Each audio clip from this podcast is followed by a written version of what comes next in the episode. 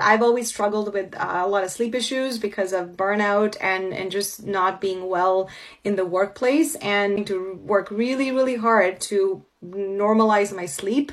And you know it's taken a lot of just commitment and you know sleep hygiene and really making sure I, that i'm doing all the right things and cutting off my work hours and having that work life balance. I talk about work life balance and workplace wellness uh, to, to organizations but as as a teacher i also have to implement that for myself. As a struggle for i would say close to seven years.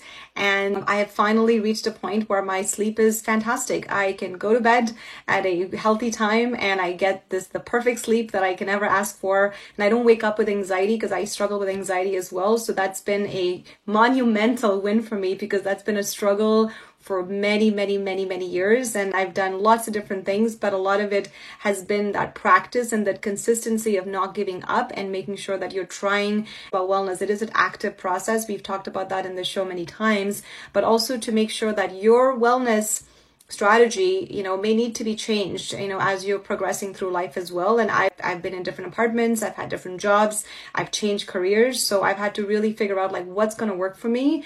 And i still am a little bit of a night owl. I still work quite late but i'm still able to get my seven hours of sleep and i don't wake up with anxiety. And more about it send me a dm i'm happy to share the things that i've done. But that has been my biggest wellness win this year. I was so proud of it that i'm like oh my god i can finally sleep.